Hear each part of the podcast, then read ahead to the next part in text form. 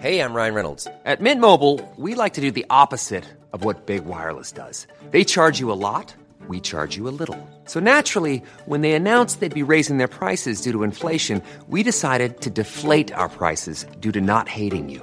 That's right. We're cutting the price of Mint Unlimited from $30 a month to just $15 a month. Give it a try at mintmobile.com slash switch. $45 upfront for three months plus taxes and fees. Promo rate for new customers for limited time. Unlimited more than 40 gigabytes per month. Slows. Full terms at mintmobile.com. You're listening to The Passing Shot, the tennis catch up podcast serving you with the latest news, gossip, and results from the ATP and WTA circuit and British tennis. Ready? Play. Please take your seats quickly, ladies and gentlemen. Thank you.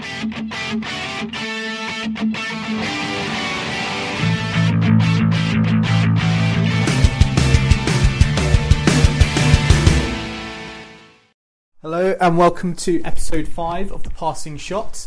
Um, this is Joel here, and this week we're going to be looking uh, looking back at what's been going on um, over the last uh, week or so in in the tennis world. Um, sadly, uh, Kim's not able to join us; she's on holiday at the moment, so uh, you'll just uh, have to put up with my with my views and my opinions um, over the next kind of 15, 20 minutes. Um, as I say, kind of looking back um, on what's been going on on the ATP and WTA circuit. So first of all, we'll just kind of do a quick uh, results roundup. Um, a lot of tournaments going going on around the world. Um, obviously, after Wimbledon, it's now traditionally known as kind of the you know building on the the hard court season. You know, looking towards the US Open, but we're in that kind of funny time when. Um, there's hard court tournaments going on, but also kind of clay court tournaments as well. Um, so you've got Hamburg uh, on the ATP circuit, which is a clay tournament uh, Gstaad as well in Sweden, uh, which is a clay tournament, and then you've got Atlanta, um, which is a hard court tournament, obviously in the states. And then in the WTA circuit, we have Moscow, um, which is another clay tournament, um, and Nanchang as well in Asia, uh, which is a hard court tournament. So let's just go through um, each of them one by one, um, starting with Hamburg. Now, um, you'll see a kind of recurring theme here when looking back at kind of the, the winners of the week. And, you know, starting in Hamburg, you know, Dominic Thiem went into it as the top seed. Um, you know, obviously a very strong clay court player, you know, arguably kind of second best clay court player, you know, in the world at the moment. Um, but he, um, you know, he fell to Nicholas Jarry, who's this kind of up, up and coming Chilean youngster. And it was kind of same kind of situation for a lot of the seeds and by the time we got to the semi-finals we had some really unfancy players um, you know getting through to the later rounds. So the semi-finals we had um, Georgian Basilashvili uh, we had Jarry um, obviously who beat uh, Thiem um, earlier um, Leonardo Mayer and um, Joseph Kovalik um, and in those kind of semi-finals, the uh, two finalists were Basilashvili um, and um, and Mayer, with Basilashvili winning six four, love six seven five. Um, and for him, that was um, his first ever ATP title, I believe, and um, not surprisingly, also um, the first ever tennis uh, title by a Georgian player. Um, so well done to Basilashvili.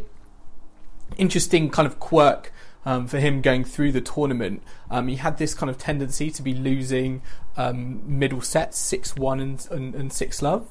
So, as I said, in the final, he won 6 4, love 6, 7 5, which is a bit of an odd scoreline.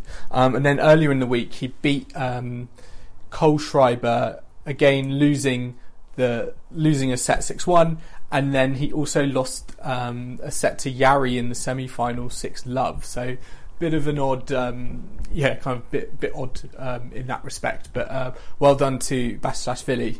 Um, I guess actually the fi- other final quirk of the tournament, which I spotted on, on, social media, people were keen to point out that in the qualifying round, in the second round of qualifying, uh, Joseph um, Kovalik played Thiago Monteiro and then in the Hamburg quarter final, um, Joseph Kovalik again played Thiago Thiago Monteiro.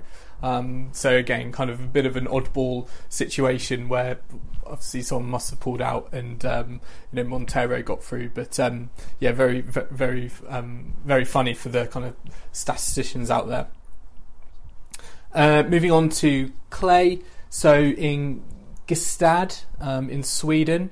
Again, very similar story of less heralded players making it through um, at the expense of higher seeds.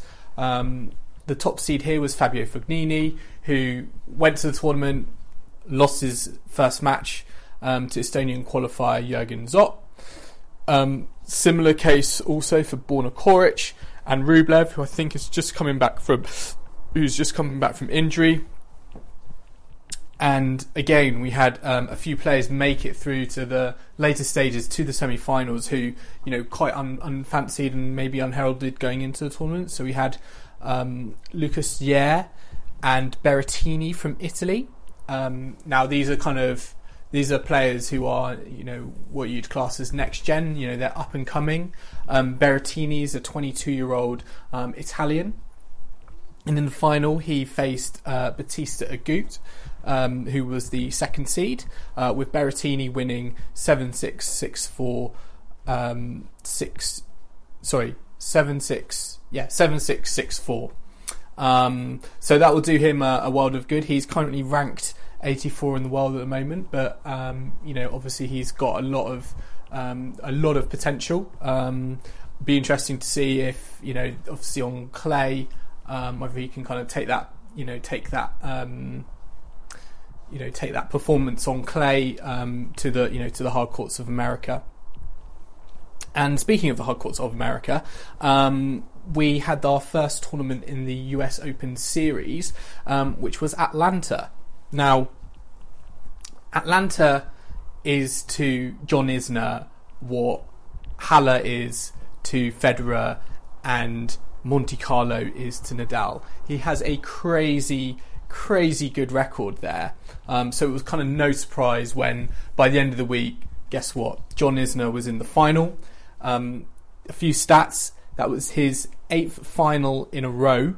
Um, and going into the final, he has a 30, uh, 30 to 4 win loss record at the event. Um, having been to the final and won the title four of the last five years. Um, so really, um, it was almost kind of expected, almost like a given that he was going to, you know, get get to the final, um, especially after you know doing performing so well um, at Wimbledon. Um, obviously, continuing on that form. In the bottom half, um, we had again kind of uh, kind of Americans kind of dominating with Ryan Harrison coming through all the way to the final. Um, the only the other thing that was kind of interesting from the tournament, um, kind of veteran uh, Mikhail Yuzhny announced that um, he was going to retire this season. Um, and um, there was a reheated match between Baghdatis and Tiafoe, um, which needed the umpire to step in before it got even more, even more, uh, with, well, with the players almost coming to blows.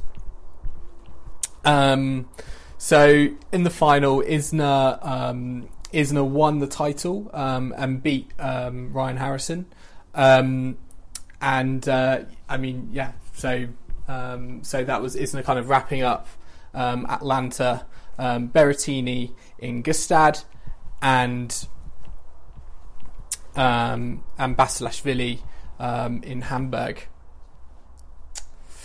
Uh, so moving on to the women's, so in the WTA tour, um, so kind of the big um, event uh, this week um, was in Moscow, um, and um, you know I, I, don't think the draw was as, as strong as it could have been. Um, the top seed was Julia Görges, but she she kind of she, again she kind of lost in in one of the earlier rounds, and you know getting to the final we had two players. We had Olga Danilovic, um, who was a lucky loser of all things. Um, so obviously making good making the most of her good fortune um, to get all the way to the final, beating Goerges along the way. Um, and then we had Anastasia Potapova, who um, was a Russian wildcard going into the event, into the event, ranked outside the top 200. Um, but um, as a junior, 17 years old, um, you know, was obviously looking to make the most of um, her opportunity. Crazy thing about this final between Danilovic and Potapova was that both finalists born in 2001 um, which I don't think um, has happened before on the WTA tour. So obviously, two very young uh, finalists, very new experiences to them. Um, and Danilovic uh, won um, seven five six seven six four, and um, again another kind of kind of crazy stat to go with it is that was Danilovic's main draw debut um, and she was the first person to win on main draw debut since 2001. Um, so yeah, so very um, so well done to Danilovic, um, wildcard winning um, WTA Moscow,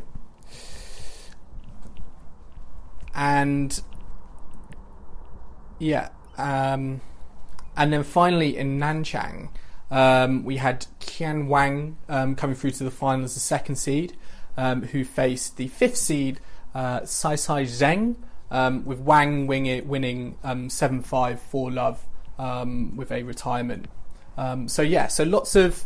So lots of uh, tournaments going on last week all around the world, um, and I guess a lot of uh, you know if there's one takeout from it, I think it's clear that you know in these events that are straight after Grand Slams, there's a lot of opportunities for um, you know, for I guess lower ranked players or players you may not have heard of before, um, able to make um, up some ranking points and you know some prize money, um, and we saw some yes some uh, debut you know, some debut title victories um, along the way.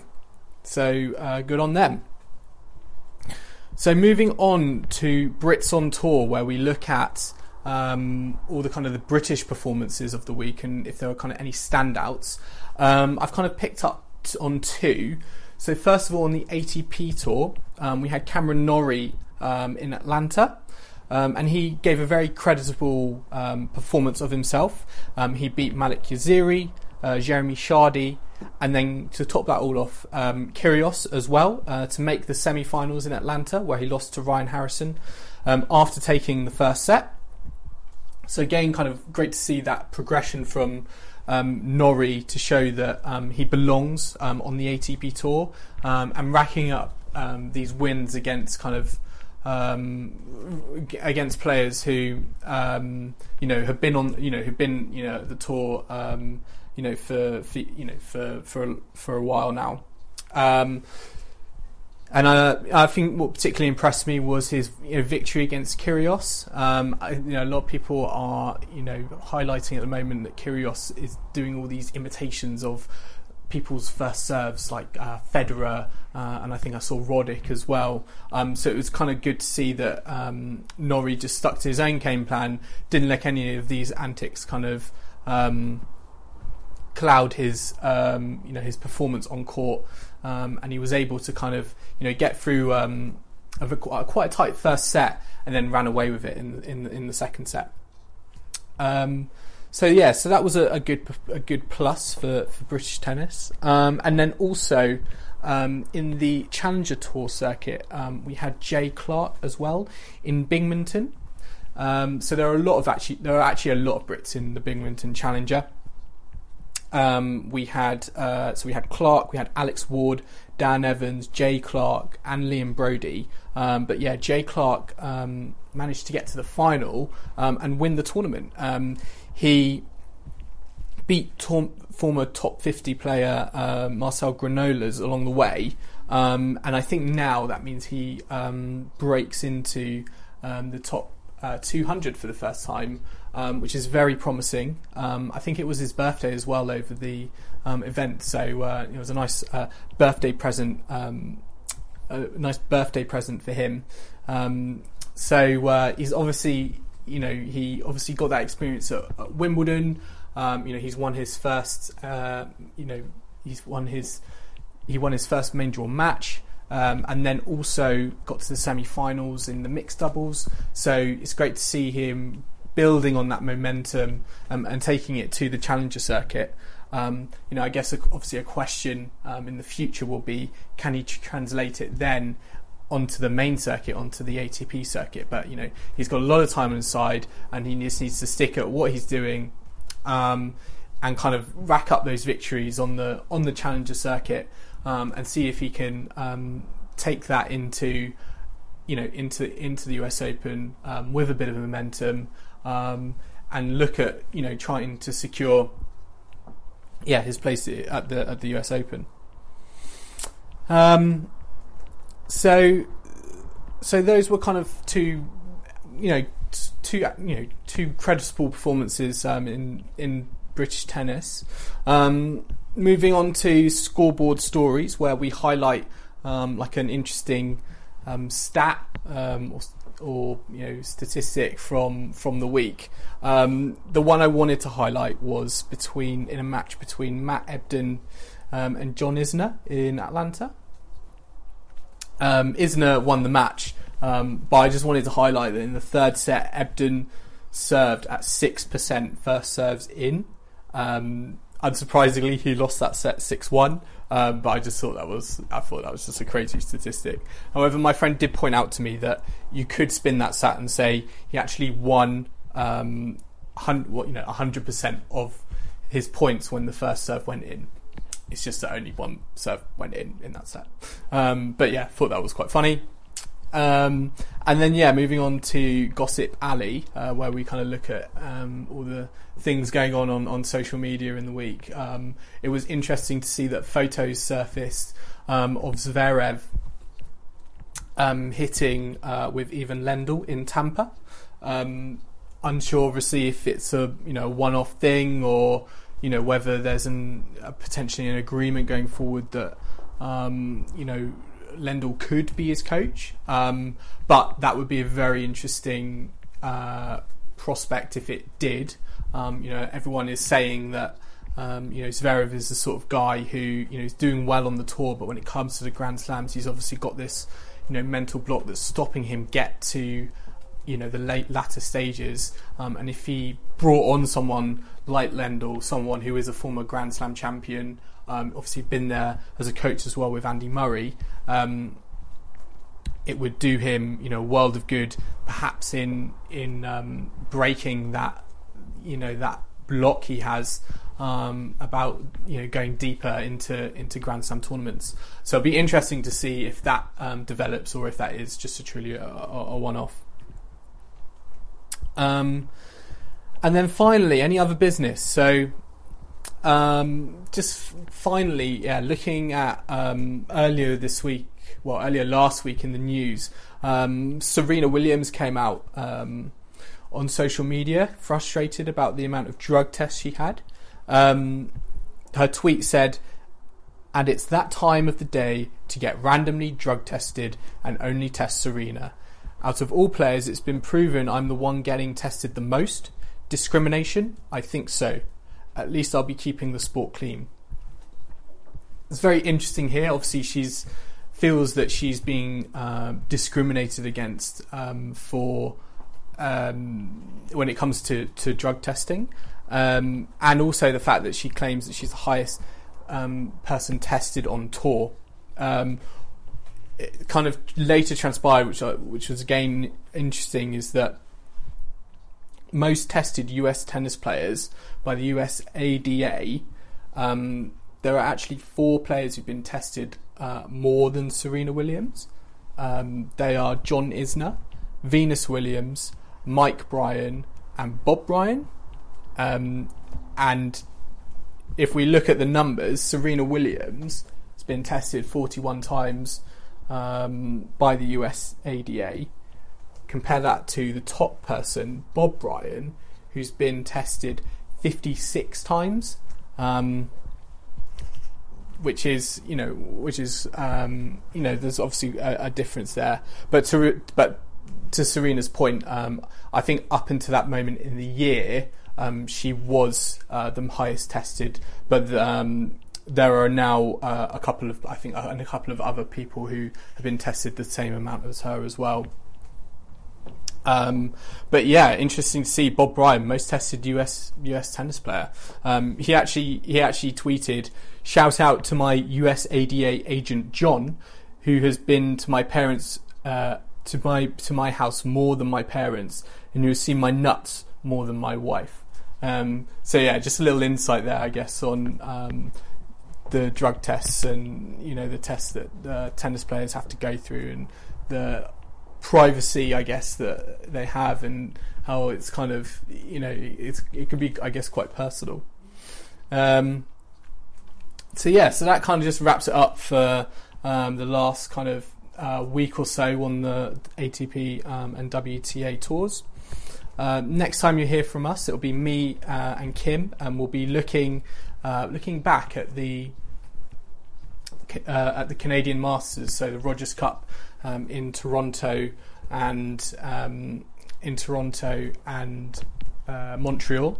Um, and we'll also be looking at how uh, Andy Murray is doing on his comeback um, in Washington um, as well. So until next time, um, I've been Joel, and thanks for listening. Thanks for listening to The Passing Shot. If you enjoyed that, don't forget to subscribe to us on iTunes, Spotify, and Anchor. And remember to follow us on social media. Tired of ads barging into your favorite news podcasts? Good news. Ad-free listening is available on Amazon Music for all the music plus top podcasts included with your Prime membership. Stay up to date on everything newsworthy by downloading the Amazon Music app for free or go to amazon.com slash news ad free. That's amazon.com slash news ad free to catch up on the latest episodes without the ads.